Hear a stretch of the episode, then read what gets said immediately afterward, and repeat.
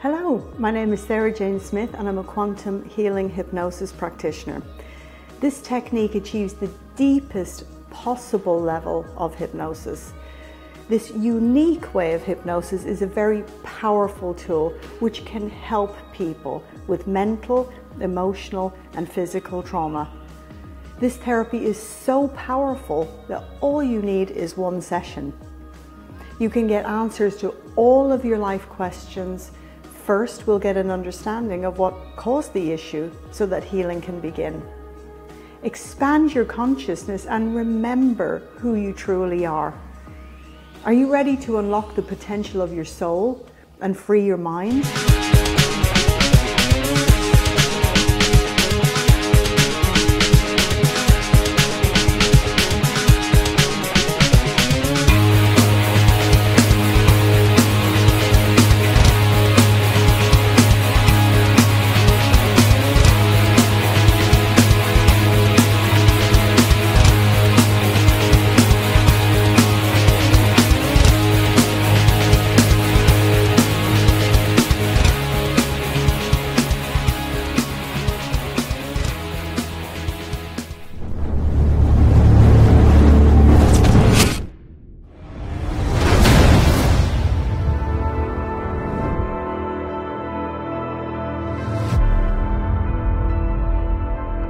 You say, well, hold on.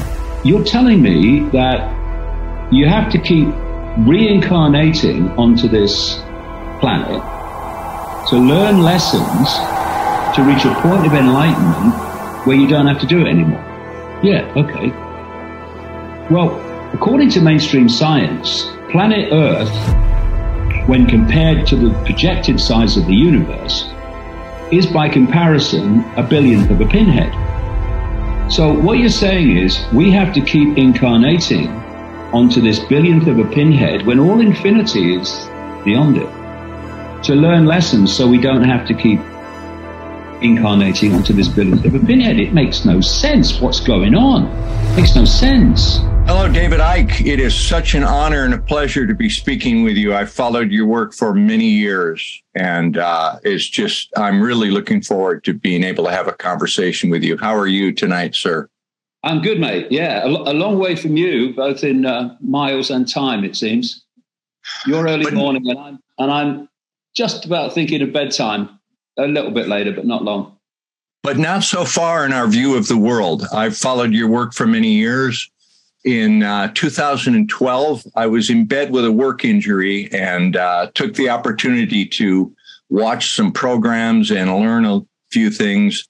And I watched your presentation from Wembley, The Lion Sleeps No More. All right. And it was so impressive to see you speak for six hours. I didn't even pause it or stop to use the restroom. I watched it straight through and then rewound it and watched part of, parts of it again. Magnificent work. There are uh, very few people that can captivate, enthrall, and inspire an audience for six hours, and you're yeah, well, you're the, certainly the, one of them. The, the, the six hours um, may have been on the video, but I actually spoke for near near ten. So, and, and you know, people think. Um, who don't see it. How is that possible? Uh, but the point is, what we think we know about the world is so not how it is. And there are so many elements to why it's not how it is and how it really is that, you know, I could talk for 20 hours really um, yeah. on all these different aspects of it because in the end they all fit together.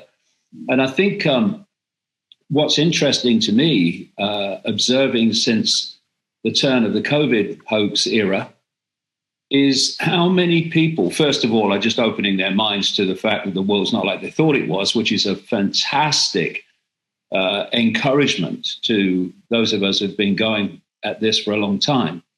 But also, how many people are now beginning to open their minds to things they would have just waved away mm. in contempt and ridicule before. And what I mean by that is um, people are starting to realize, as events unfold that what we're looking at is an anti human agenda. When you look at every aspect of it, it's anti human. It's targeting the nature of the human body through these fake um, synthetic vaccines. It's targeting the atmosphere. It's targeting the food chain. It's targeting water uh, supply. Uh, it's targeting um, every element. It's target, targeting carbon dioxide, yeah. the gas of life, without which we'd all be dead because there'd be no food, there'd be no natural world. So every element, every area you're looking at is an anti human agenda. And then you look at the radiation um, aspect to this, the technologically generated radiation. And these low orbit satellites from people like Elon Musk and others, but primarily him, well, say him, he's a front man. Um, and all these towers that are going up, they're actually changing dramatically the electromagnetic field which we're supposed to be living in. And, yeah. you know, I'm now just past 70, and uh, the electromagnetic, technologically generated radiation in the, the atmosphere, the field that we're interacting with, compared with when I grew up in the 1950s, is absolutely fantastic. And so people are starting to look at this and go, well, actually, maybe it's not so crazy that ultimately there's a non human force behind this because that would explain why at every turn, the foundations of human life are being targeted. Would you have, if you would go back to young David Icke, the time when you were a young footballer, and someone would have told you in the future, when you get on an airplane, you will have to show four forms of ID. In order to get on an airplane, you will have to take off your shoes and your belt and go through different levels of security where they paw through all your stuff. If they would have told you in order to fly, you have to have a mandatory vaccine. In order to play football, you would have to have a mandatory vaccine. That people would believe that carbon dioxide is is a uh, poisonous gas, on and on. Would you have believed that at that time? And it's it's amazing how much life has changed. And would you have believed that you would be speaking of such things to millions of people around the world and tens of thousands of people in Wembley Stadium for eight hours? No, um, but in this uh, new book I've just got out called The Trap, um, the first three chapters are biographical. And I go into all this and how my life unfolded. And I, I thought from a from an early age, I was a very you wouldn't believe it now, but I was a very diffident kid. Um, I didn't have a lot of confidence. And so when I talk about people in the little me mode, I've got no power, what can I do? Um, I understand how they feel because I was like that uh, when I was a kid. Um, but then throughout my childhood, I had this feeling, and I, I couldn't, um, I couldn't kind of put words to it, but I had the feeling that I'd come to do something.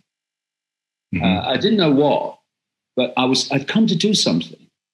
And then I became quite good at football, and um, I wanted to be a professional footballer.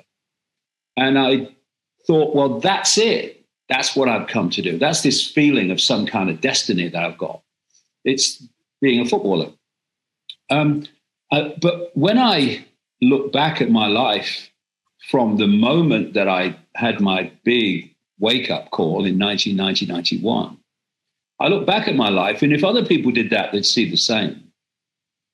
That while it seems like that's the old life, and then suddenly the new life emerges, actually they're seamlessly connected. Yeah. So when I when I look at what I needed um, in my uh, my life since 1990, my previous years um, gave them to me.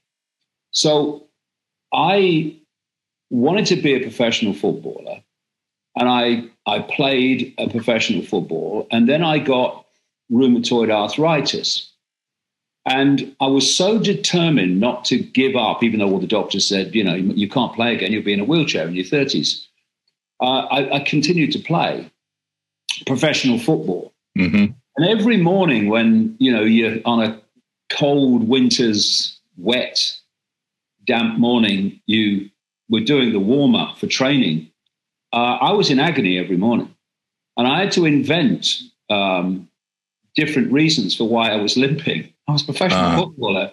Oh, yeah. yeah. I've got a bit of a pull. I'll be all right in a minute. Oh, no, I've got a bit of a blister coming on, you know, that sort of thing. But all the time it was the arthritis. And, you know, what that did, that, that year or two years of that, was trigger in me a fierce determination not to give in, not to give up, no matter what the odds. Uh, and then I moved um, later into journalism, newspaper journalism, radio journalism, television journalism. That gave me an understanding of the media, which, bad as it was then, it wasn't anything oh, close yeah, to yeah. it is now. And then um, uh, the synchronicity of my life um, took me to join the Green Party in Britain. And literally, I tell the story in the book, it's just ridiculous. Within weeks, I'm a national spokesman for the Green Party in mm. Britain. I only joined the party a few weeks earlier, you know. And what that gave me was A, to see the inside of the Green movement, which was nothing like as appalling as it is now. They still cared about the environment then. Now they care about nothing except um, global warming, climate change, wokeness, and, and whether birds are being killed by wind turbines or birds are being killed in phenomenal numbers now by um, being choked by the masks that are everywhere. The fact that there are masks everywhere does not matter to the Green Party. It would have done when I was in it, but it, it doesn't now. But it also showed me the inside of politics and what an absolute irrelevance it is to the world in terms of positive change. And I was within the Green Party and I watched as a party that claimed to be different, that claimed to be a new politics, was actually operating in exactly the same way as the old politics, just calling it a different name. So all these things were happening to me before I uh, had my big conscious awakening to uh, uh, see the world in a different way. And they've all been phenomenally uh, useful in the in the time that's passed uh, since I uh, since 1990. So w- when we look at our lives, all of us, if we if we um, if if we observe them, before the wake up came, the preparation for the wake up was already coming. Yeah. Hold, hold your book up again and let's talk about this and uh, put a plug in for it. It's The Trap. This is out September 1st, but you can order it right now. Yeah, well, it's um, it's in America now, actually. Um, oh. it, it, you know, getting things across the Atlantic now, as you well know, uh, in terms of shipping and supply chains is difficult, but it's in America. It's at the warehouse. It's, it's being shipped now. Uh, so people can can get it and get it very quickly now. Okay. The uh, Trap. I, am currently reading your uh, previous one, Renegade Minds. All your books are fantastic. So uh, for our subscribers, order The Trap today. You can order it on Amazon or just use your search engine. What what is The Trap, David? What's the what's the yeah, premise? You can get it at davidicke.com. That will get it to you. Uh, okay, davidicke.com. Best way to do it. Two days. Okay, we'll have our editor put that up across the screen. Davidicke.com. Okay what um what the trap's about is is this really. There's a there was an ancient Greek philosopher called Socrates who is quoted as saying words to the effect of wisdom is knowing how little we know. Now I've always worked on that. I've always worked on that uh, attitude to life. The fact that whatever we think we know, there's always more to know. There has to be. When you mm. think of the ridiculously, almost laughably narrow band of frequency visible light that we can actually see, we're basically blind to the infinity of reality. We can only see a very narrow band. It's like living in a television channel. All the other channels are are in the same space, but you can't see them because you're not on their wavelength. Yeah. Uh, and and so um, this perception that we can see everything there is to see in the space that we're looking at is simply not supportable by the evidence. So we're being told that um, we can basically know everything we need to know. You know, don't worry your little heads, we'll tell you what you need to know. Uh, when we can only see a fraction of infinite reality. So, what that tells you is whatever we think we know, there's always more to know. And in human terms, massively, infinitely more to know. So, my, um, my philosophy is to continually push the cutting edge. So, first of all, um, in the early 90s, I started to uncover how the world was not controlled by those that appear to be controlling it the longer it went on, the more I uncovered the agenda, which is now clearly unfolding, uh, for um, the global centralized subjugation of the human population.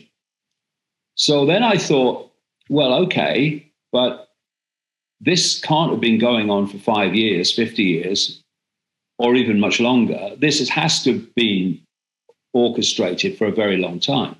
So you start to chart it back and you go through the Roman Empire, you go into ancient Babylon and uh, Sumer, and you realize that actually what's been happening is that a, a secret network, if you like, um, has been gathering more and more power by um, moving from one area of the world or two areas of the world to a global situation, a global control situation, which they're pretty much where they are at the moment.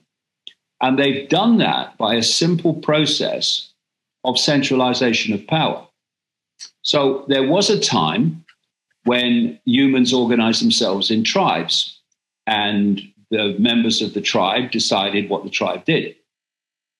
There then came a, uh, a point where lots of tribes came together under the heading of nation.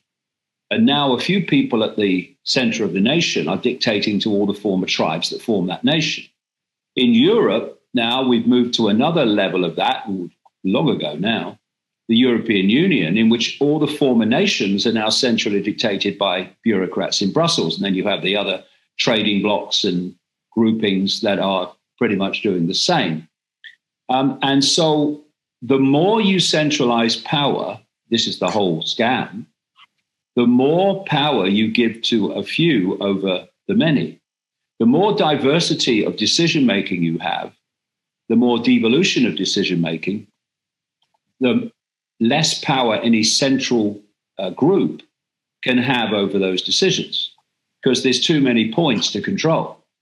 That's why they want to centralize everything. And the point is that they're leading to a centrally, globally controlled society. It's what the Great Reset's about world government, world central bank, world army, control of complete control of the financial system uh, and um, the, uh, the use of technology to uh, externally and internally dictate human behavior through connection and, to Ukraine. and, and the, the, the apparent leaders of the nation states, those who were told that we vote for, who who we look up to as the leaders of our nation states, have absolutely no allegiance to the nation state.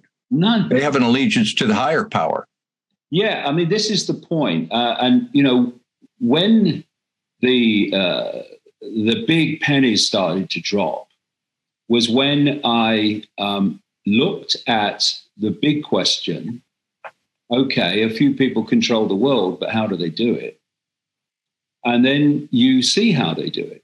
It's by a compartmentalized network where even people quite high in the hierarchy of that network, the secret society network, don't know the real goal of the inner core of the network.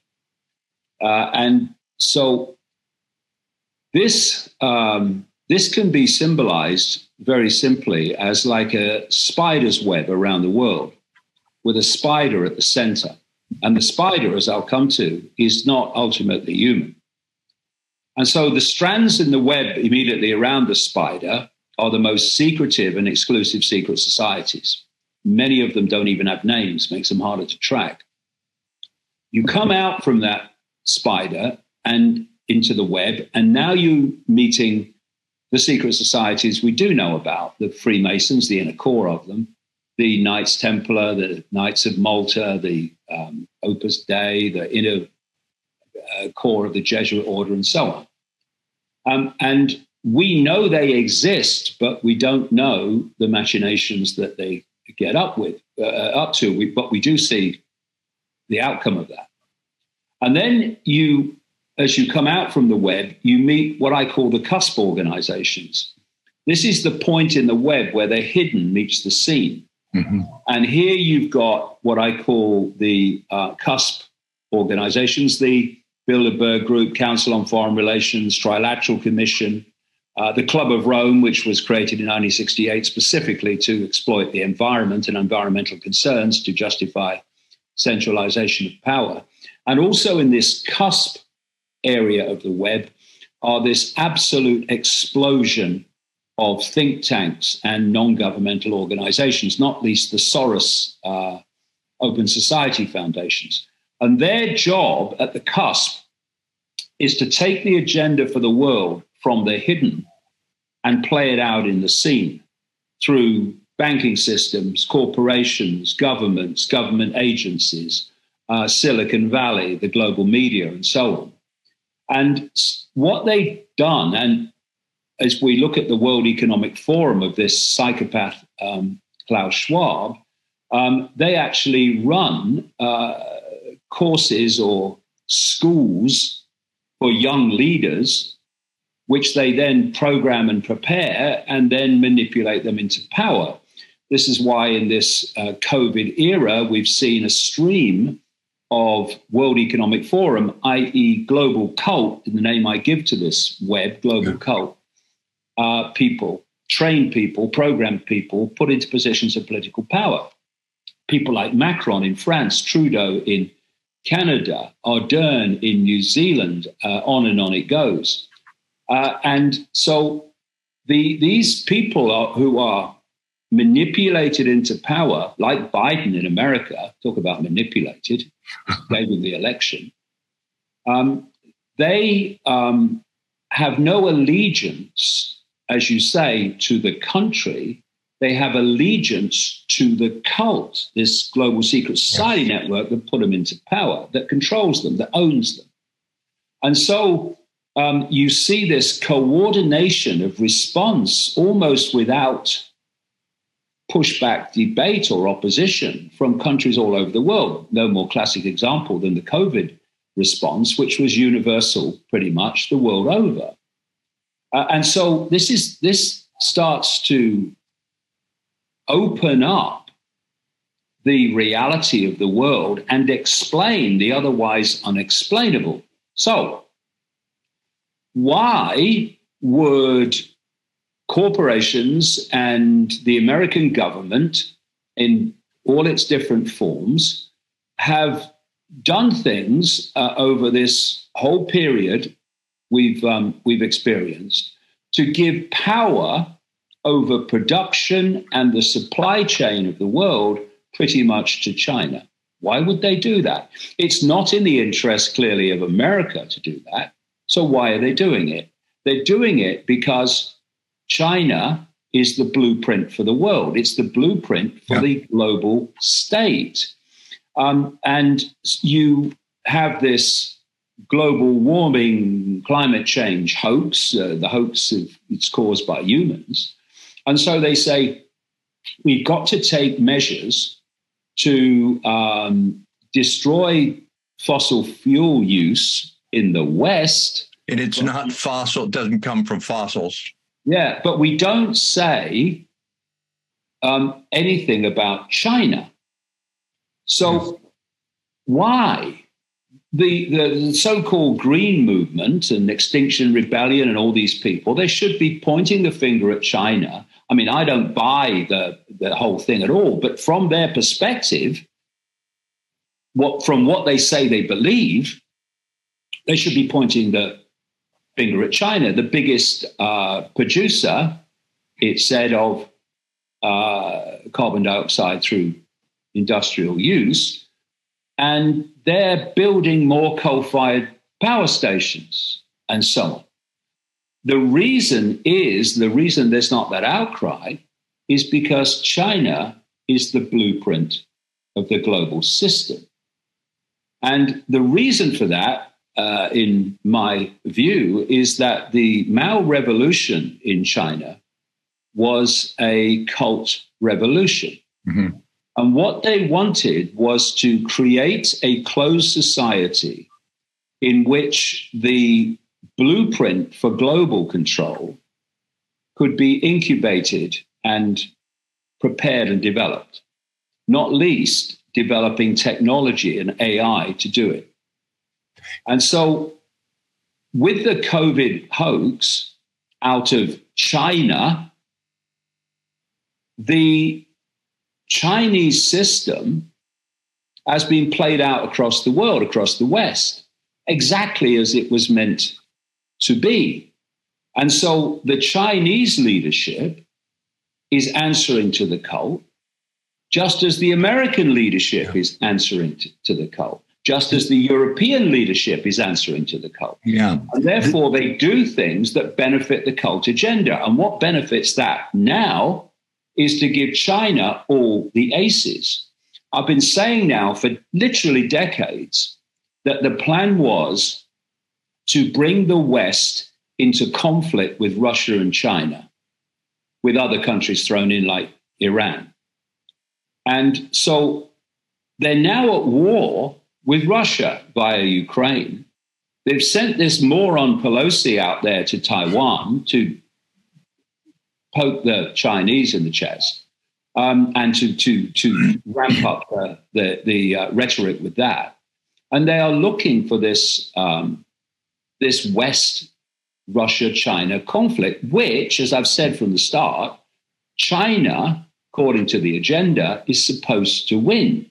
This is why they're running down the American military, why they're woking the American military, while the American military are putting on drag shows, uh, why uh, wokeness and political correctness is destroying the American military, because that's the game. And again, we come back to what you said about their allegiance is not to their country. Yeah. Why would the American government be destroying energy supply to Americans with all the devastation economically in terms of their lives? And why would they be dismantling the American military just as the Chinese military are getting more and more powerful? Because the plan is to create a global conflict in which the Chinese side wins, and with that plays out its incubated uh, blueprint for global control across the world. So uh, I, I, was looking at all this over the years, and then, like I say, I asked the question, when did this start? And you go back into the ancient world, and then you ask the question, okay, I can see how this has developed through hundreds of years, even thousands of years. I can see how it's developed. And I can see how it's become more and more centralization of power, more and more control for the few over the many. But you've got people being born, playing a part in advancing this agenda in their era, then dying, and other, other people coming in doing the same, then dying, other people coming in. There had to be a coordinating force that spanned this period this long period from the human perspective, that was orchestrating this. And that's when the synchronicity of my life um, led me into um, the whole idea of a non human force behind this. Not only a non human force, but a non human force that you can't see ordinarily because it's not actually operating on the frequency band of visible light. It's operating just outside of it and therefore you can't see it. Yeah. Overwhelmingly, some people that do have these experiences, but that's because this force is capable of crossing into this reality. And when it passes into visible light briefly, then to the observer, seeing only visible light, these entities and craft have just appeared out of nowhere. They haven't. And then they disappear into nowhere, but they don't. They just come into the frequency band you can see and then just appear out of nowhere to the observer. And then they leave and seem to disappear into nowhere to the observer. But they've not. They've just left the band of frequency that uh, we can see.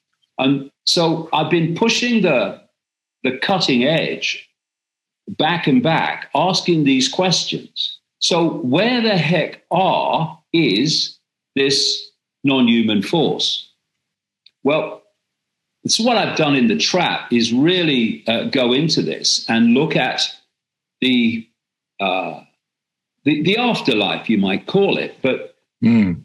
what is the afterlife? It is another band of frequency, and I concluded just after the turn of the millennium that we live in a simulation, that we live in a dramatically more advanced version of a uh, virtual reality computer game.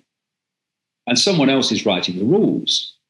And the rules they're writing, we call yeah. laws of physics. Yeah.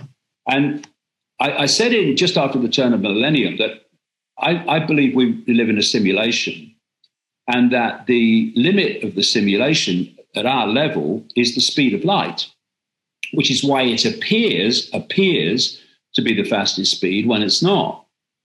And in April 2021, there was an article in Scientific American by an academic scientist chap who said that he'd concluded, this is 20 years later, that we live in a simulation and that the limit of the simulation is the speed of light. And he um, he related that, and I think he's quite right, to processing speed. He, he, you know, I've been pointing out for years, and then you know he's been uh, pointing it out too in that article that when you create a, a computer game, a virtual reality computer game, the creator writes the rules he writes the rules of what can happen and what can't happen and how the game works. And like I say, we call those rules in this simulation the laws of physics. Um, but as this uh, this guy said, don't matter what you do in terms of writing the rules, the laws of physics, you're still going to be limited by the processing speed of the of the simulation, yeah. which he related, I think he's right, to the speed of light. So then I asked the question why would anyone come into this simulation? Why would consciousness, souls, whatever you want to call it, why would they come into the simulation? I mean, have you seen it? you know, it's a, it's a wild why, ride. why would you come in at this time, for instance? You know, yeah. And and then I thought, well, where do they come from? And I, or where do we come from? to come into this uh, simulation. And then I started looking. Well, I have I've looked at it over a long period of time, 30 years, but I started looking again at reincarnation. And the two things really one, from the evidence that I've seen and the accounts that I've seen and the phenomena that I've uh, seen and read about, reincarnation is a fact. It, it's real. But then you ask question two, which is why would then people not only come into this simulation with all its, let's be fair, challenges to say the least? Not only would you come in and then go, oh dear, I ain't going there again, you come back. And then you ask the question, uh, or you look at the, the Eastern religious uh, explanation of reincarnation and also the New Age explanation, which is kind of the Eastern religions move west. And you say, well, hold on, you're telling me that you have to keep reincarnating onto this planet to learn lessons to reach a point of enlightenment where you don't have to do it anymore. Yeah, okay. Well, according to mainstream science, planet Earth when compared to the projected size of the universe, is by comparison a billionth of a pinhead. So, what you're saying is we have to keep incarnating onto this billionth of a pinhead when all infinity is beyond it to learn lessons so we don't have to keep incarnating onto this billionth of a pinhead. It makes no sense what's going on. It Makes no sense. But then, what if this is not uh, anything more than the fact that this level of the simulation is not the only level? What if what we call the spirit world or that level of it that people experience in near death experiences and what have you is actually just another level of the simulation? And what's actually happening is soul's consciousness is being recycled in and out of this reality. Uh, and they believe, because these other levels are also part of the program, that they have to keep doing it to learn lessons to stop doing it. And when you look at ancient cultures and you look at long held esoteric beliefs going way back, there is a common theme about a form of barrier which you have to traverse mm-hmm. to get out of this reincarnation cycle. And unless you reach a level of enlightenment, as it's said, you can't do that. So, what is enlightenment? Enlightenment is expanded perception of self and reality and as you expand your perception, not least of self and self identity, your frequency expands, rises, speeds up with that expansion of self identity. So there is a meeting, although I disagree with most of it, there is a meeting here at the center that you have to reach a certain level of perception to get the hell out of it. And the there's an old esoteric concept called the ring pass not. The ring pass not is like a the outside of a bubble. It's like the the the, the simulations the membrane at all its at all its levels. Yeah, it's like a membrane, like a bubble. And you have to get to a certain frequency so you get through the through the membrane, through the through the through the, the bubble. And if you don't, because you're in a low frequency state, which, which can be repelled by this ring pass not perception or concept, then you stay here. And when you look at the whole reincarnation cycle and people coming into this reality, um, they keep coming in. And we're supposed to learn lessons, right? Okay. Well, how come we can't remember the lessons we've learned before then? How come we, we basically start with a blank sheet of paper. Does that mean we're learning the same lessons we've learned before? I mean, where's this go? And also, because of the experiences we have, not least look at it now, but also through what we call history, people are pulled into this low vibrational state of fear, anxiety, uh, and uh, resentment, hatred, uh, and regret, all these low vibrational emotions which hold the frequency down. So basically, they're coming in and, and they're in a cycle, but because of the nature of the way that cycle is in, imposing and um, affecting their own emotional, mental, perceptual, thus frequency state, they can't get out of the bubble. They can't get out of the trap. And this is, um, this is what they don't want us to know. They don't care what you think about the afterlife, whether you think there isn't one, whether you think it's a religious version of the afterlife, or whether you think it's reincarnation, they couldn't care less. As long as you stay in a low frequency state that can't get out of the bubble, the trap, then they're quite happy with that. It's it, and, and this is why they um, are, are, so uh, quick to oppress those and to try to silence those who are seeking to uh, to present a picture that it is a trap, and thus, if we look at how the trap works, we can get the hell out of it and no longer be, be caught in it. And uh, in terms of this non human force, um, people think about other dimensions. And when they do, they think of them being right out there, you know, all these dimensions, they're right out there. Now, in frequency terms, some of them are way out there. In other words, their frequency is far yeah. higher than this one. So there is a, a, they are out there in frequency terms, big time. But other dimensions um, bleed into this one. They kind of fuse into this one.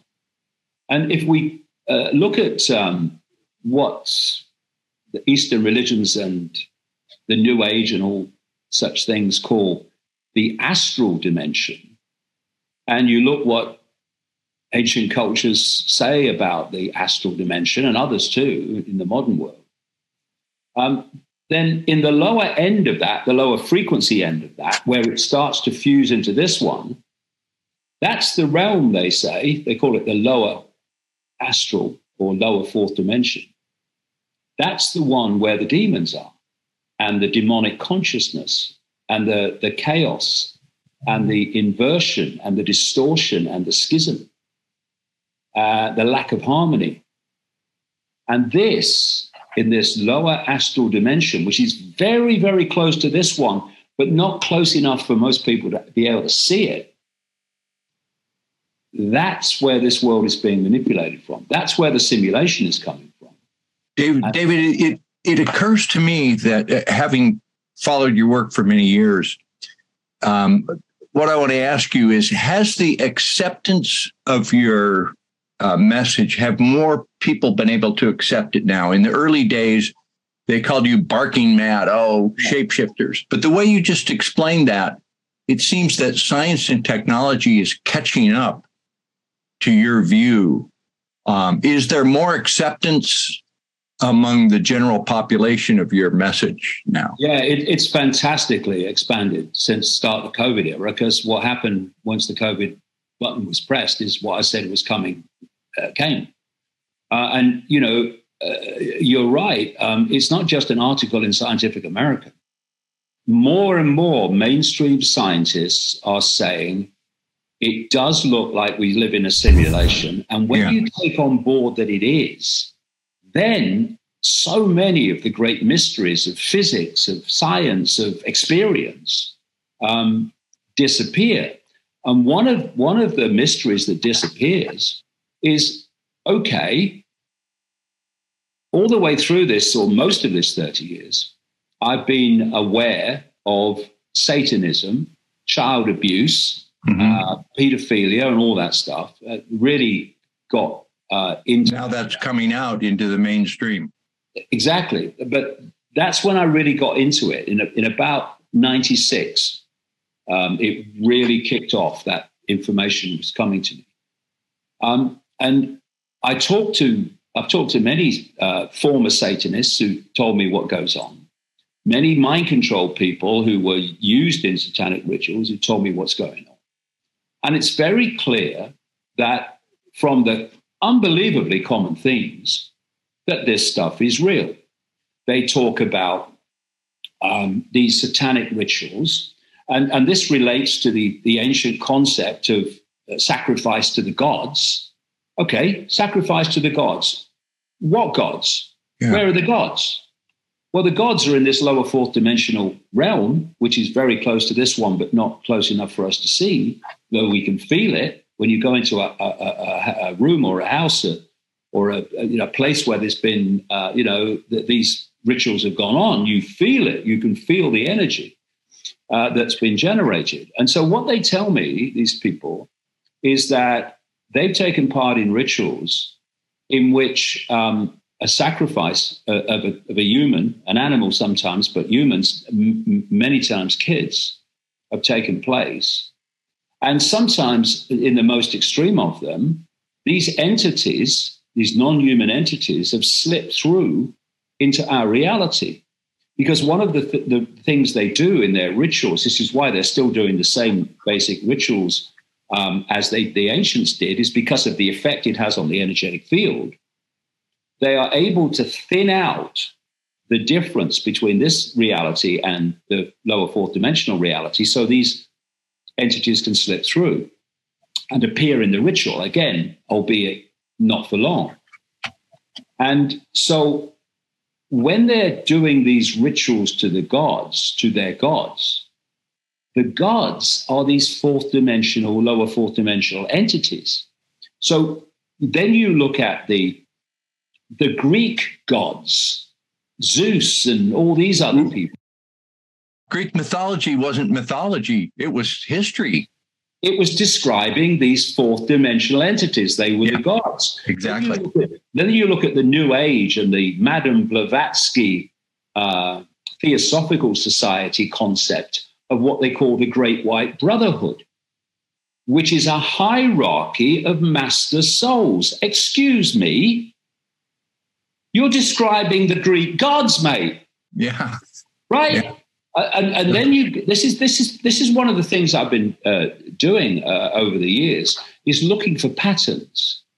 I look for patterns, patterns everywhere, patterns in daily events, but patterns in historical accounts, and you see the patterns. Put aside the names that are used, because in different cultures they'll use different names. See the patterns, see the common descriptions, and that's what that that's what's going on. And so people, uh, and this is not just like out there kind of esoteric contemplating. This is absolutely fundamental, what I'm saying, to understanding current events. So, who's Klaus Schwab? Who's Bill Gates? Who's George Soros? Who are these people that are running the show? Well, they're running the show. They're still gophers, but they're running the show uh, on behalf of people deeper in the web. Who are they?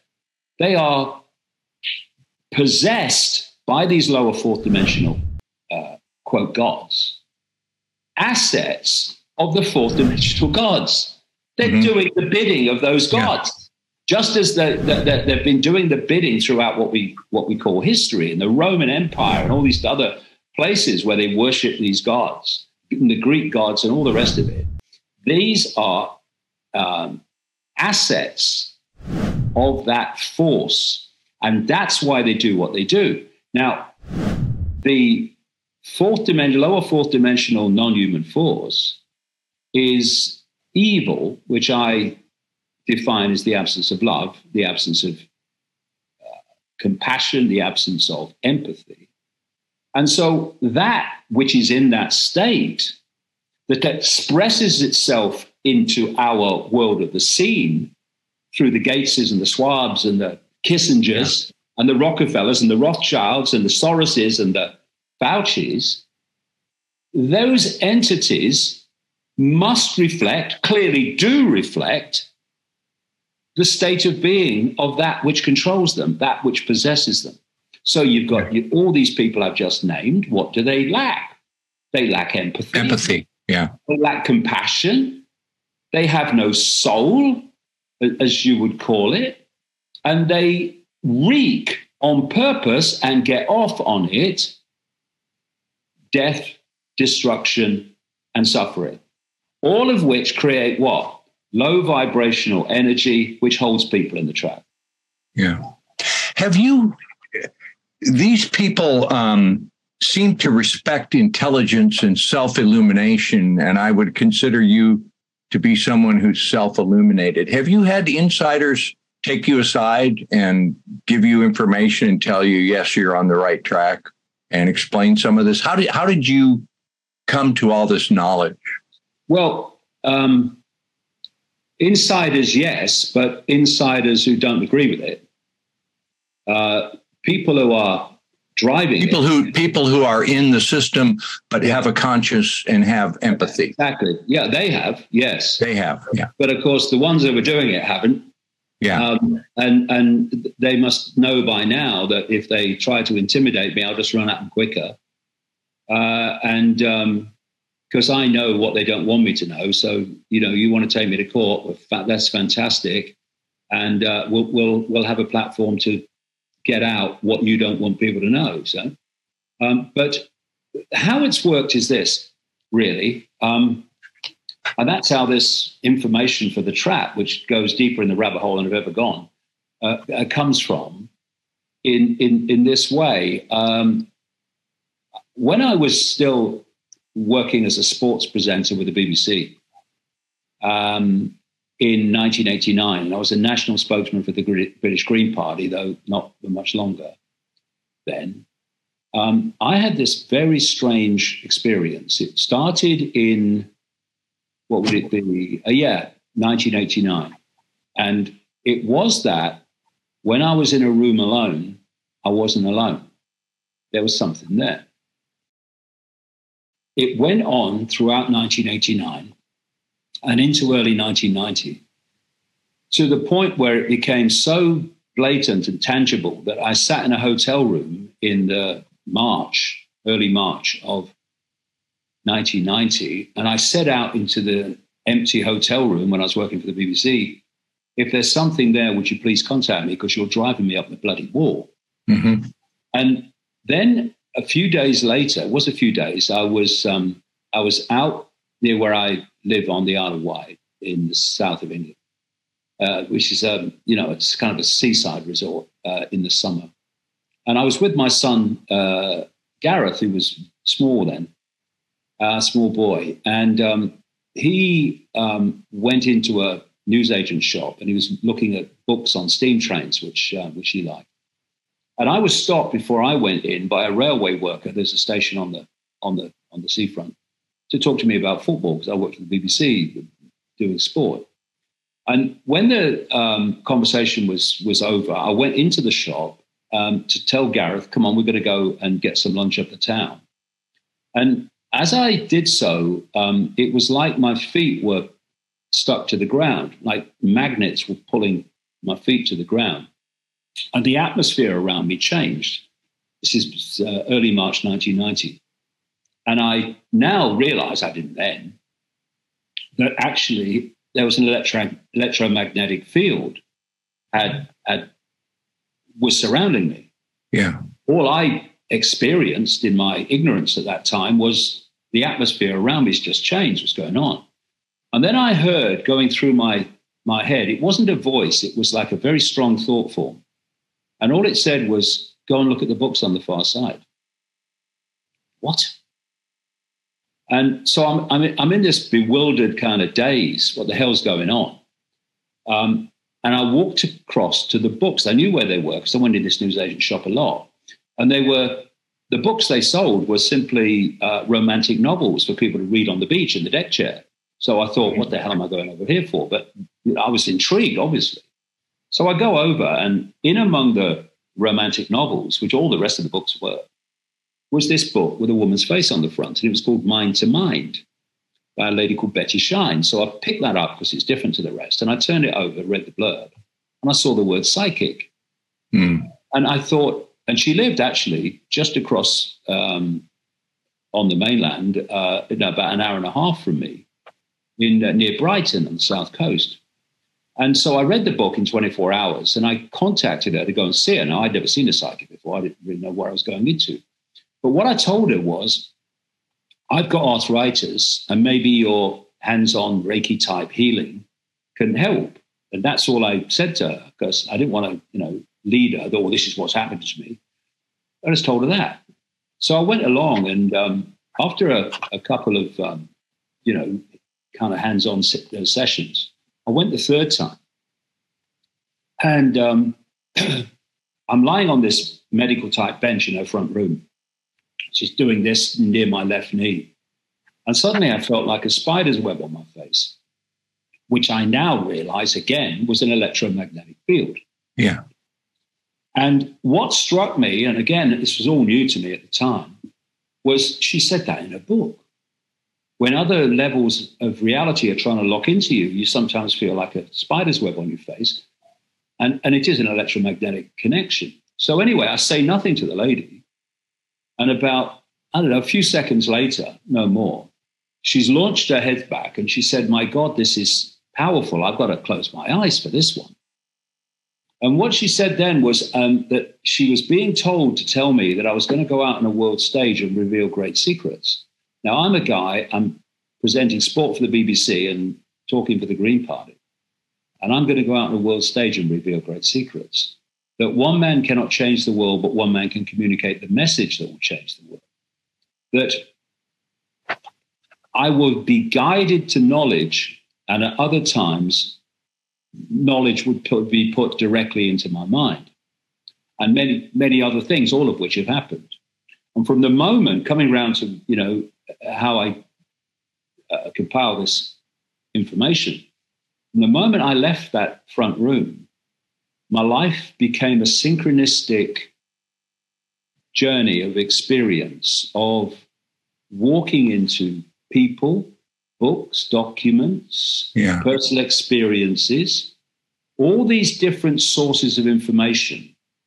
And for the first couple of years, I would look at the information that was coming to me and it was very coordinated. It was like a, a subject would come into my life, and suddenly, having not thought about it before, information on that subject is coming into my life synchronistically as I go through my life, through life.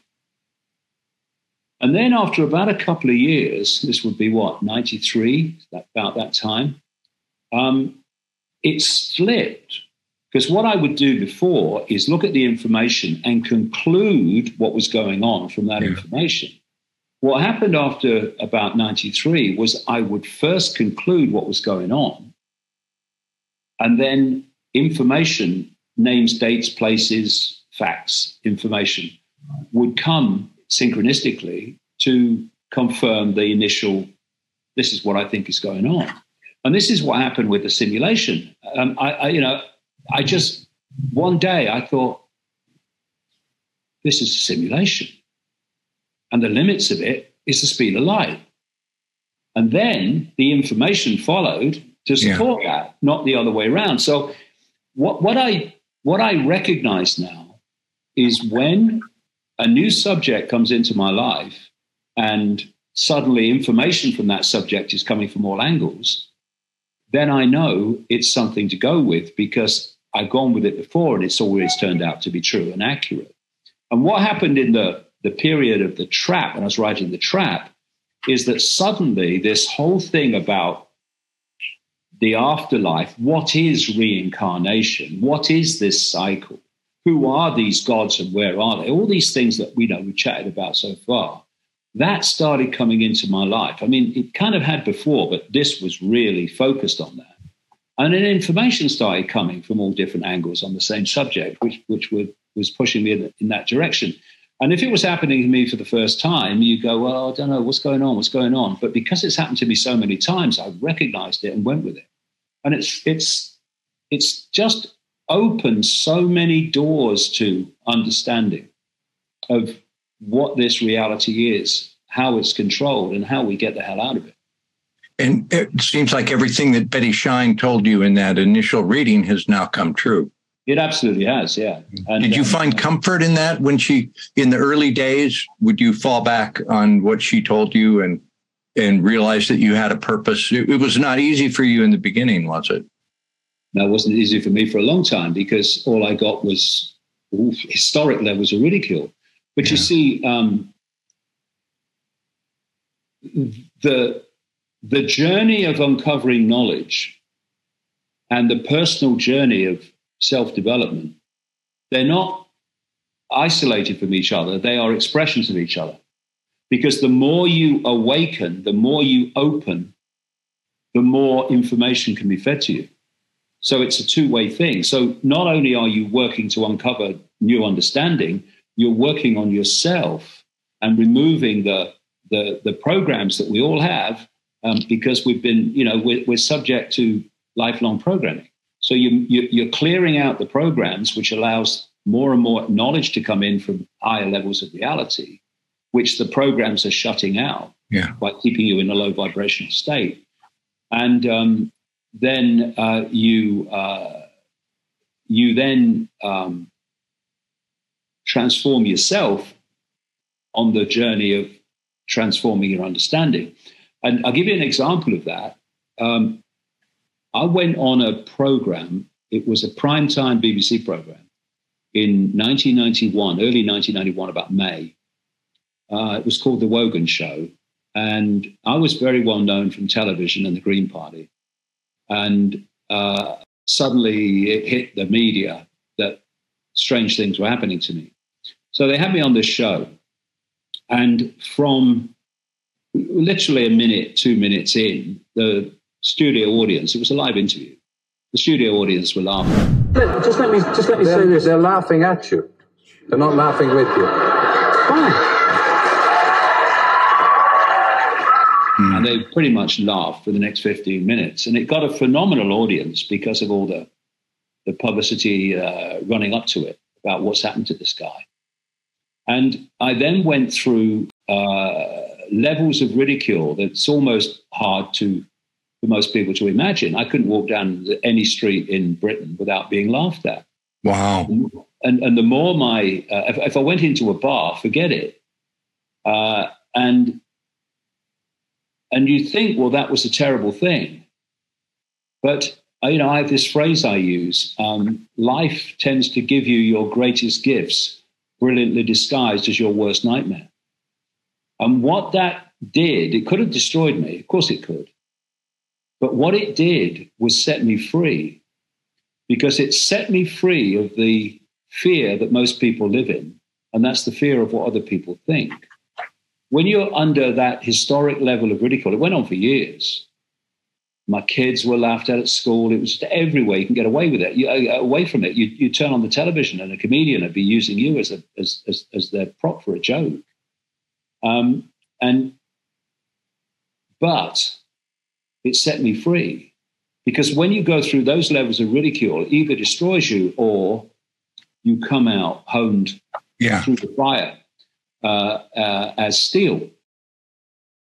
When you let go of the fear of what other people think, it is a freedom that it's hard, well, it's impossible to imagine until you've been through it. Because suddenly you're not saying things based on what will people think of me if I say this. You're not going through the mental gymnastics of what do I leave out or what do I say so this person thinks I'm I'm like okay and not crazy. You lose all that. You open your mouth and you say what you think. And you know, there, there's the level of us, what I call body mind, that directly interacts with this reality. And then there's other levels of us beyond that, beyond the simulation, that know the big picture and see the big picture. And if you yeah. if you open to that, then you can be guided by it. It's not some other entity sitting on a cloud. It's another level of you, another level of your consciousness. And, and if you if you if you're free to speak your mind, that frees your mind up to think what you need to think because you will if you're afraid to speak, you will center yourself in your own mind. Exactly that. When you when you when you set yourself free, that's real freedom. When you set yourself free. May I may I tell you my Obama story really quickly? I was a mainstream television newscaster for many years, and in Hawaii, the uh, media here worshiped Obama because he had gone to school here. They thought he could do no wrong. They loved him. Whenever he came to town, it was wall to wall coverage. And before he was sworn in as president, he was president elect, his grandmother died. And he came for the funeral, and it was going to be very private. We knew he was on the island. And I was sent out, like they said, find Obama. That is your goal for the day. And they were giving us no information. We thought, where would the would the what cemetery would the uh, service be held at? We're all calling all our sources, and someone called me up and said, "Dick, Obama is coming. My house is right next to the church. The Secret Service just came. I swear to God, this is going to happen." And my backyard is 50 feet from where he's going to be coming. So I went to his house and sure enough, there was the Secret Service, and Obama was on the way. And at this point, I was pretty much awake. I'd followed your work. I'd been doing remote viewing for a number of years, and I knew the world was not as it seemed. And so I didn't want to surprise the Secret Service. So I showed them, I said, Excuse me, here's my ID. I'm a news crew. I'm on public, uh, private property. We're going to take a shot. And they said, You can't do that. I said, You can't send me away from here. Obama came and I saw him in a very private moment when he didn't know he was being observed. And I saw, because of my intuitive abilities, utter darkness.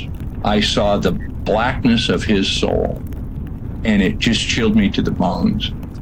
And we got a call from the assignment desk, got a call from the from the White House, and they said, You leave there immediately. So we did, and we got our shot.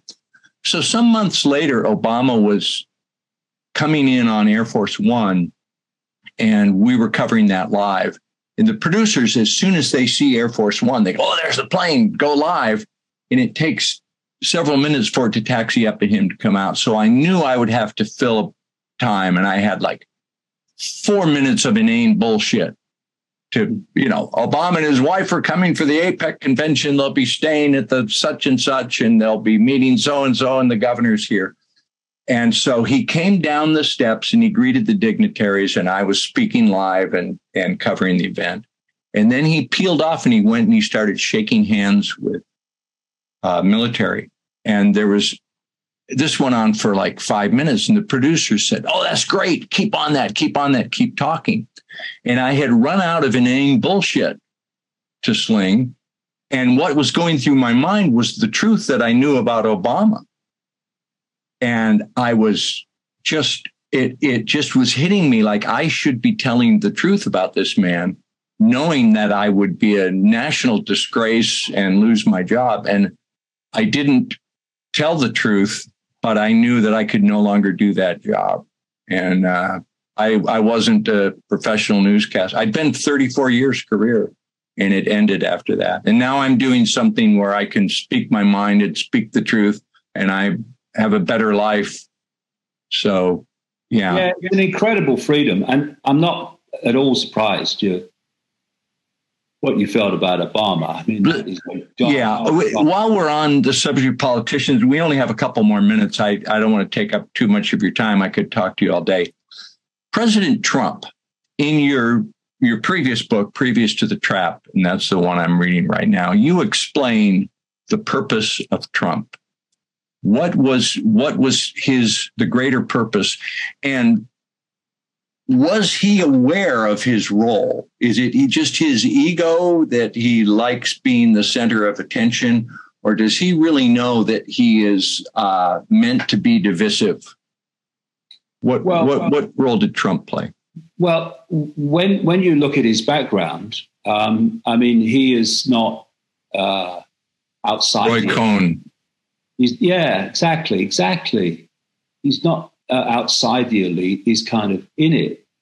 And the what I said in 2016 when he was uh, running for office, and we were coming towards the point where he, he won, I said, look, ask yourself how he's got to this position. We're told that the Republican Party can't stand him and doesn't want him.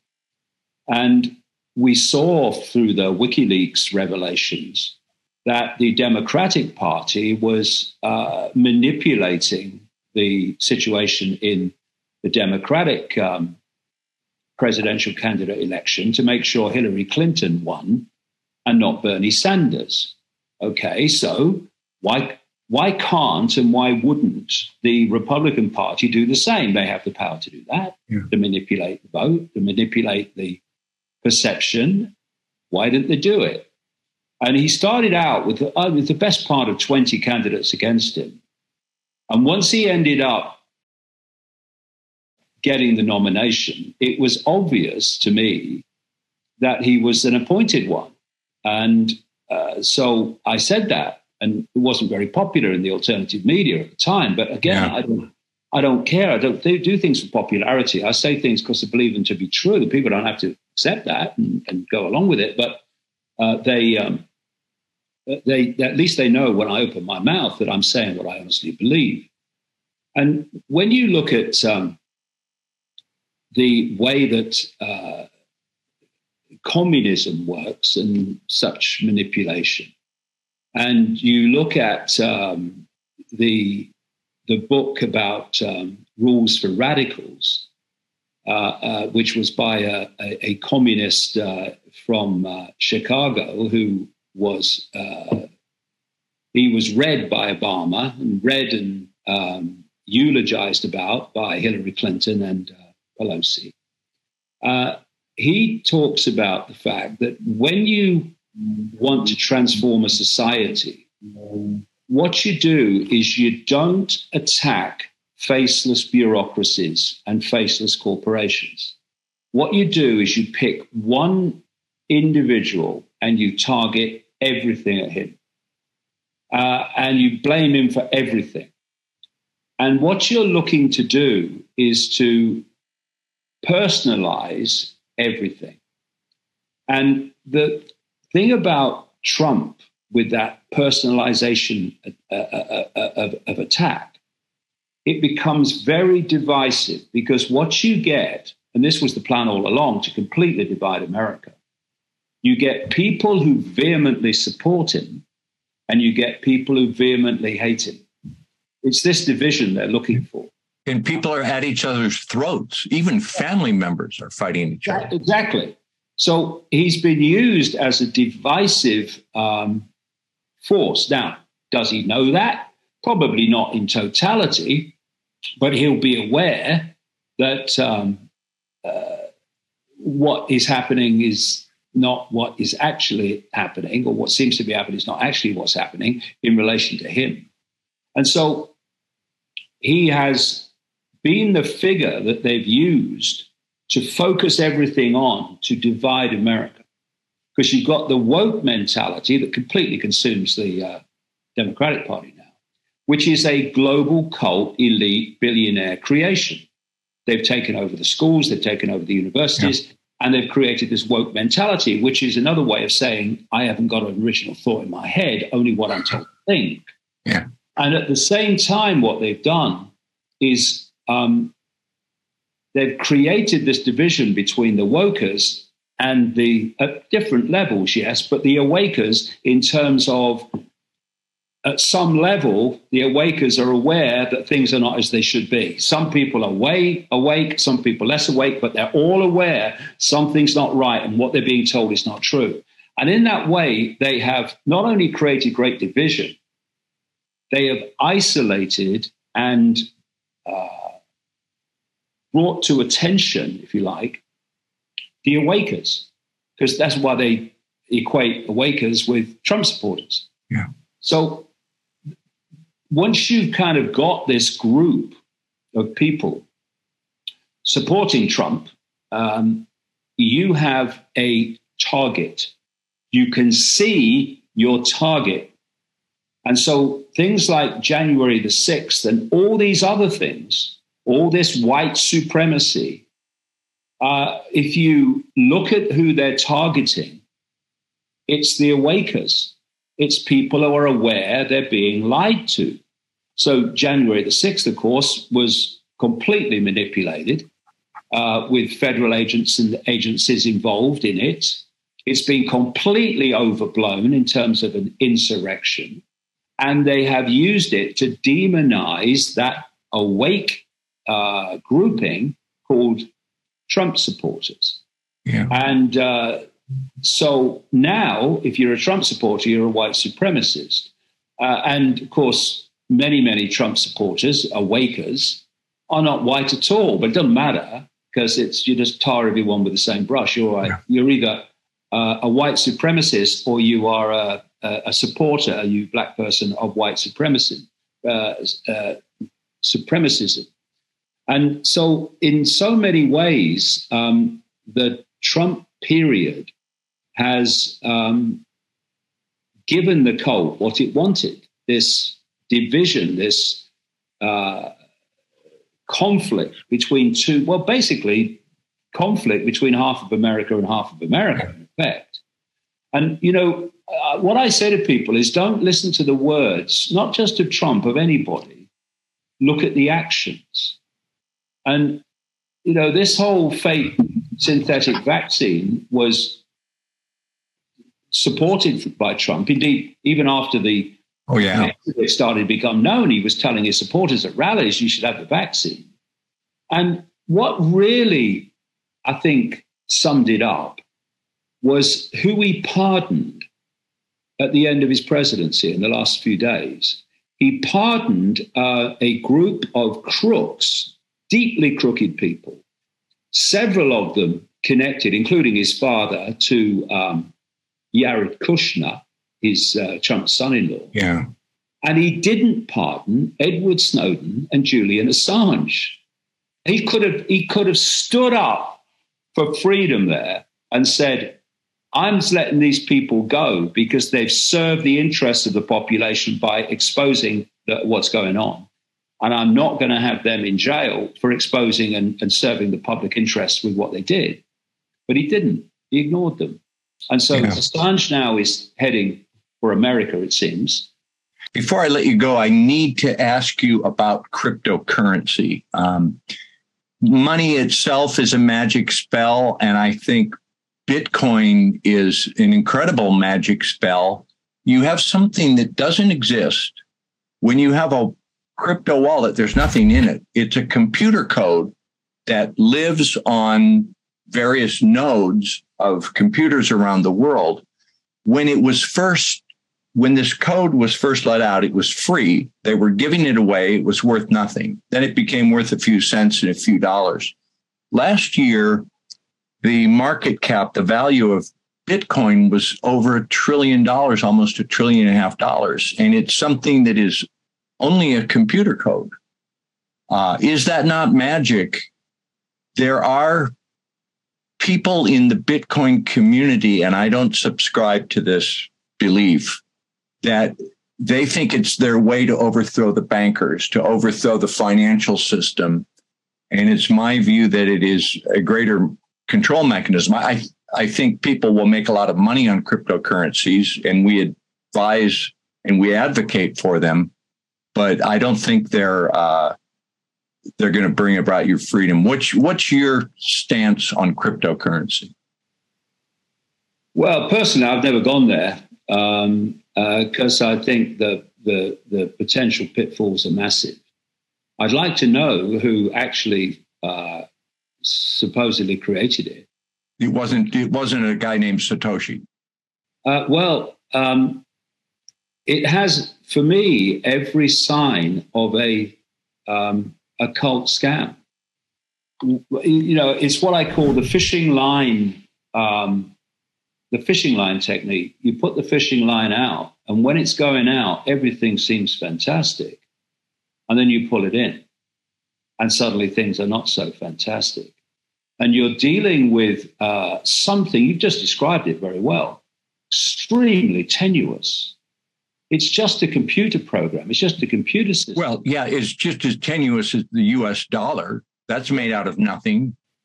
Exactly. And, and also, you know, people have lost crypto fortunes because they've lost their wallet or something. They've lost yeah. their ability to uh, access it. Uh, and, you know, if something looks like, you know, it's too good to be true, it usually isn't. And you know, these uh, this this cult that controls the world financial system is not going to let a rogue system uh, emerge to the extent that it has, unless it has a um, a pull the plug um, ability to deal with it. And uh, you know, we've seen cryptocurrency drop quite dramatically in um, in in value. But what is value? What is value of anything? What is value of money, commodities, whatever? Value is only what people will pay for it in the moment. That's that's well, the value. I mean, yeah. I mean, you know, it, when circumstances change, they'll pay something else. They'll pay more, or they'll pay a lot less for the same thing, because value is another expression of perception. Your perception of something's value dictates what you'll pay for it or what it's worth. Well, the the as you stated earlier, human beings were organized into families and then tribal and then cities and then nation states. And the controllers now want to put us under a global control. And so you have a global monetary system uh, the the proponents of cryptocurrency say, well, it's borderless, it's global, it's decentralized. Well, then how do you? And they're the ones that are standing up saying we need to reclaim America. How do you have a a functional nation state without a currency? So it's the purpose of cryptocurrency is to be global in nature. But yeah, well, you make a good point there because you know when crypto started, that was immediately my concern. I looked at what this cult wants. It wants a digital, one world, no cash currency, uh, and to be able to um, control people by controlling that currency. It wants a currency with no borders.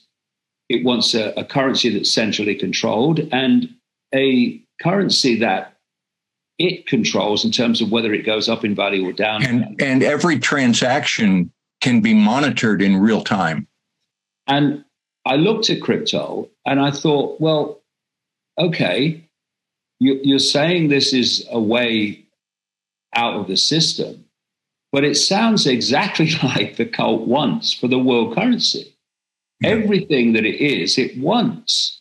Now, it might argue that, oh, they, they, they, the, the way they do it is a bit different, but it's the same system and it's moving away from cash.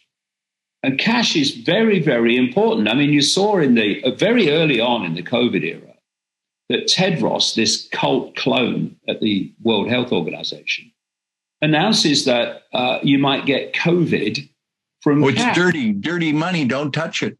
Yeah.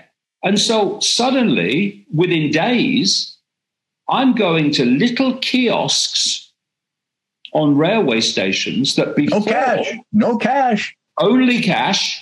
Now, no cash. Yeah. For a cup of coffee.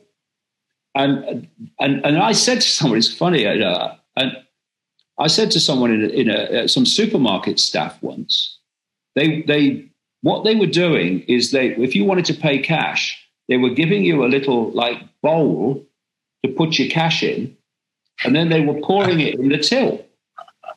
Um, and uh, this is in you know the height of the COVID hysteria. And I said to the people at the supermarket, I said, "Why are you doing that?" They said, "Oh, because you might get COVID off the off the paper." I said, "Well, why are you selling newspapers then?" Right? They're selling newspapers at the supermarket.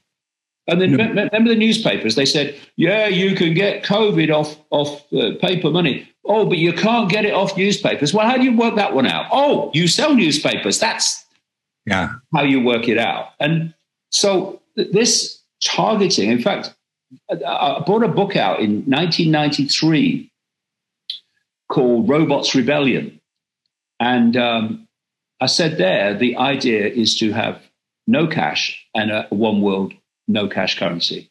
And that's exactly what's what, what's happening. And you know, I, I think crypto plays into that because you know if you've got uh, cash, then you can do uh, money transactions uh, outside the system.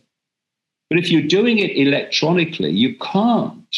Doesn't matter that people say, "Oh, crypto is different; they can't get at it." Uh, well, how do you know the scale of uh, cyber capacity and potential that they actually have. It's way beyond what you think it is. Oh yeah. And they're not gonna they're not gonna just let you do this unless they, they have a, a, a plug pulling mechanism to play at some point. So for me, what we should be defending is cash and cash currencies in different countries. See, this is what the euro is all about. I, you know, when I was when I was growing up, and you know, when I was not so bloody young, you had the guilder in uh, the Netherlands, you had the um, the franc in uh, um, in France, you had the lira in Italy. All these countries had their own currency, and then they brought in the euro, and the euro was not an end. Of course, it wasn't an end; it was a stepping stone. It it, it um, mopped up all those former European individual currencies and became one currency. And the idea is that becomes a digital currency.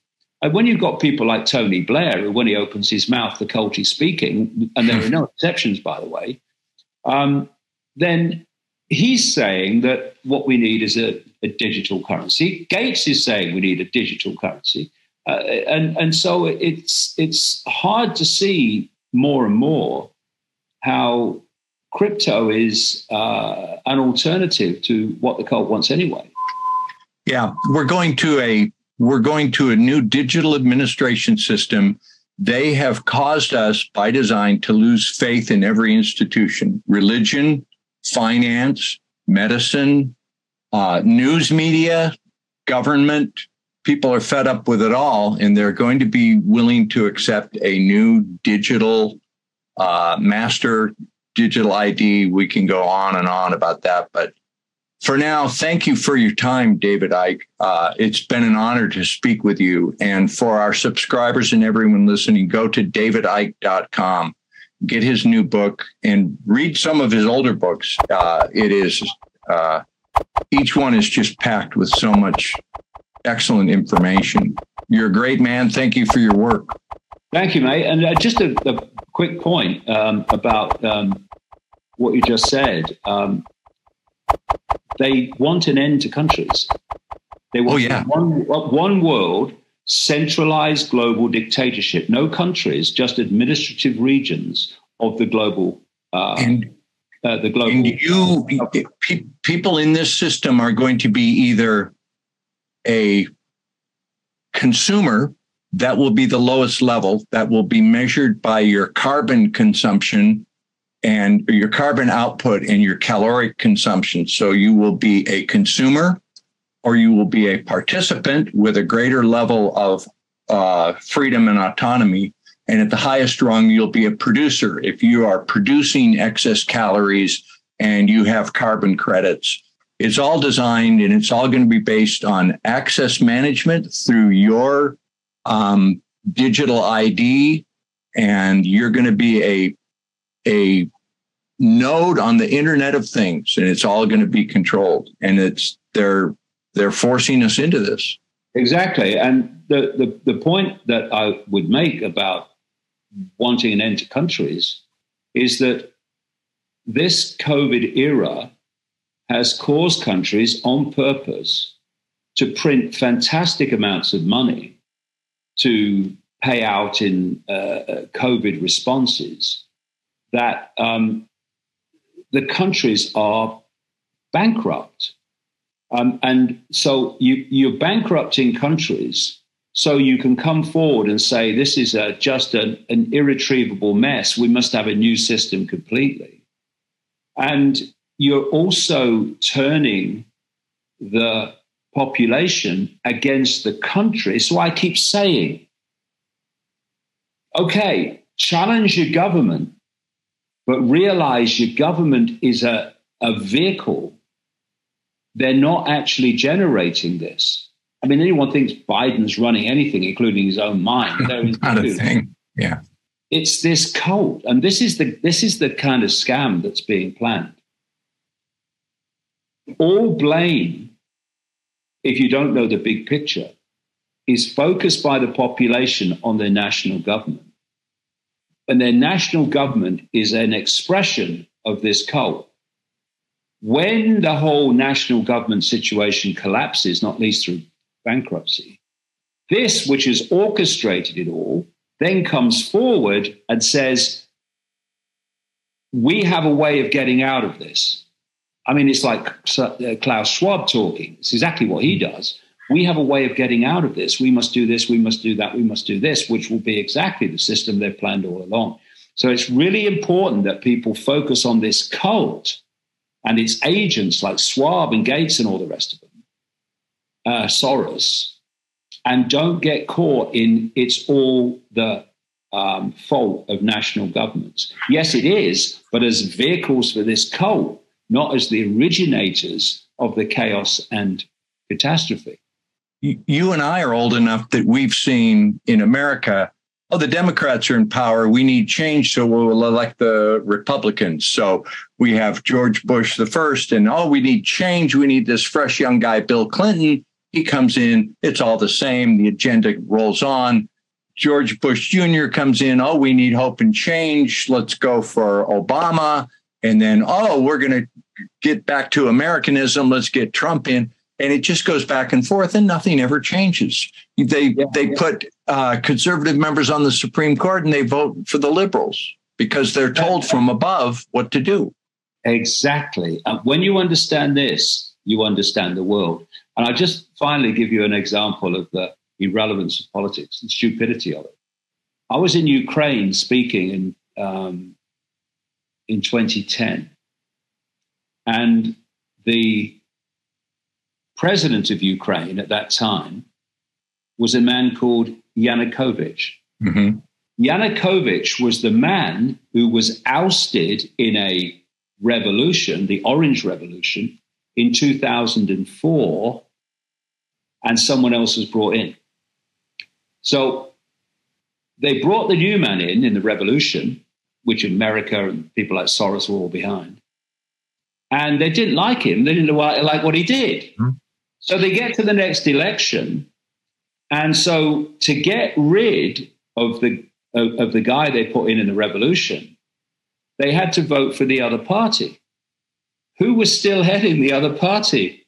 Yanukovych. Yeah. So they voted him. They ousted in the Orange Revolution. They voted him back into office. Yeah. And then, of course, along came um, the uh, situation with um, the revolution again, 2014 was it, that was orchestrated by people like Victoria Nuland, the yeah. uh, wife of the creator of the or co-founder of the project for the New American Century, and people will know all about that. And Yanukovych was ousted again, and he's now in in Russia. So you know, it's so ludicrous that yeah. Now they've got the actor Zelensky. Oh yeah, but the system is so ludicrous that you oust someone in a revolution and then you vote him back. Why? Because to get rid of the guy you put in and don't like, that's what, that's what you have to do. This is the ludicrous yeah. thing. You know, you, you want rid of one cult operative, then you must vote for this cult operative. This yeah. is what it's like. And when you realize that, you realize that political change is going to change nothing unless it comes from you know someone who bucks the system and, and gets in there and really uh, is real. Um, but overwhelmingly, it's not political change; it's perceptual change because a few can't control the many unless the many acquiesce to what the few demand.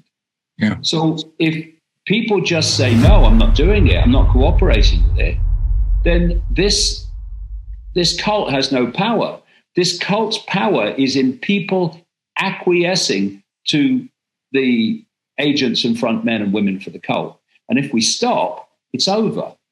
But people have this once while people hold on to this, if we want change, we've got to have political change. All oh, right, I want to make a difference. What shall I do? Oh, I'll start a new political party. It's mm. going to change nothing, mate. What's going to change is when the population says, we're not having it, we're not doing it, go away. And then we'll see where the power is. And it's not with the few, it's always been with the many. Do you think there are enough people waking up? Are there enough people waking up that you believe there's a chance for that to happen? I'm very optimistic, actually. And I'll tell you why I'm optimistic. Um, I understand why people look at the world and they say, um, why aren't more people waking up? Why can't more people see it? Well, they're talking to me, right? Um, in 1990, 91, 92, 93, 94, 95, 96, on and on and on and on, virtually no one wanted to know. I was talking to empty chairs night after night after night around the world, never mind in this country alone. Um, and now it's fantastic the number of people who are aware, who, um, when something happens, I, t- I tell you what I've, I've, I've, noticed. I don't read the comments uh, on articles very much. But I've started to recently for this reason. There's been a dramatic change. When you um, look at the comments on articles, say about COVID, for instance, and the latest announcement from the World Health Organization or whatever, um, in the spring of 2020, 2021, you'll see them. Oh, anti-vaxxers, they're horrible, they're sinister, they're horrible, they're killing people. Oh, people who work social distance are killing people. People who work wear masks are killing people. And you see them now. I mean, a dramatic change. Oh, yeah, you I I can see why you're doing this. You're doing it for that, aren't you? Oh, yeah, you want us to believe uh, you on this when you've been lying to us? It's changed. And for every person who speaks out publicly, increasingly a challenge because of the censorship, there are enormous numbers of people who get it. And what we've got to do to overturn this, we will overturn it, is to get those people to move from seeing it to stopping cooperating with it. And then the game's over. It is over. There's nothing, nowhere to go. And they know that. And that's why they're so nervous. Well, David, I'll tell you what, um, for the people listening, put a comment below and I will copy those comments and email them to David Icke so he can see your reactions. Thank you for your time. It's been an honor and a pleasure to speak with you. I hope to be able to do it again sometime yeah, in the future. Thank you for all your work.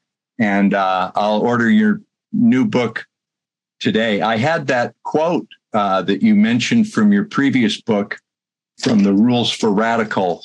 Uh, what a great mind you have because this was a book you wrote a year ago and you had it almost word for word. Uh, speaking of Trump and how the uh, radicals, how the controllers would use him, pick the target, freeze it, personalize it, polarize it. Don't try to attack abstract concepts or bureaucracies. Identify a responsible individual. Ignore attempts to shift the blame. And that's exactly what they do. Yeah. Thank you. For- that was written by a guy called Saul Alinsky. Alinsky. Operated out of Chicago. And he was a, a guru for many of the usual suspects. Yeah. Thanks again for your time. Uh, keep up the good work. Thanks, and uh, I look forward to reading your new book and seeing more work from you. I followed you, you, for many years. Thank you. Aloha. Bye, mate. Bye.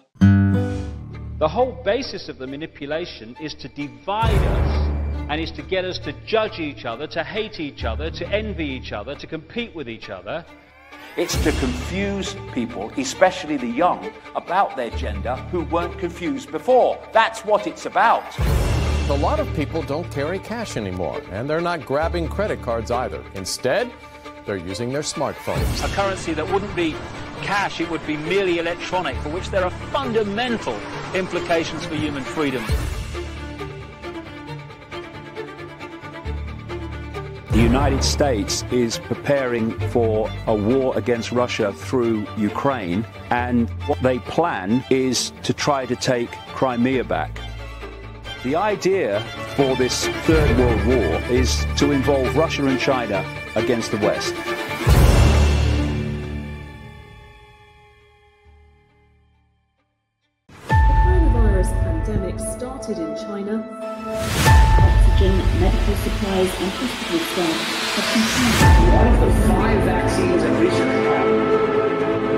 Stage one, you create a problem. It could be uh, a manufactured virus.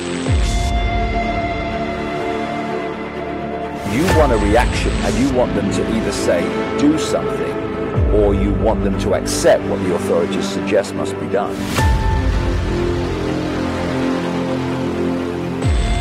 So one of the agendas is to massively cull the population. They want to reduce the numbers.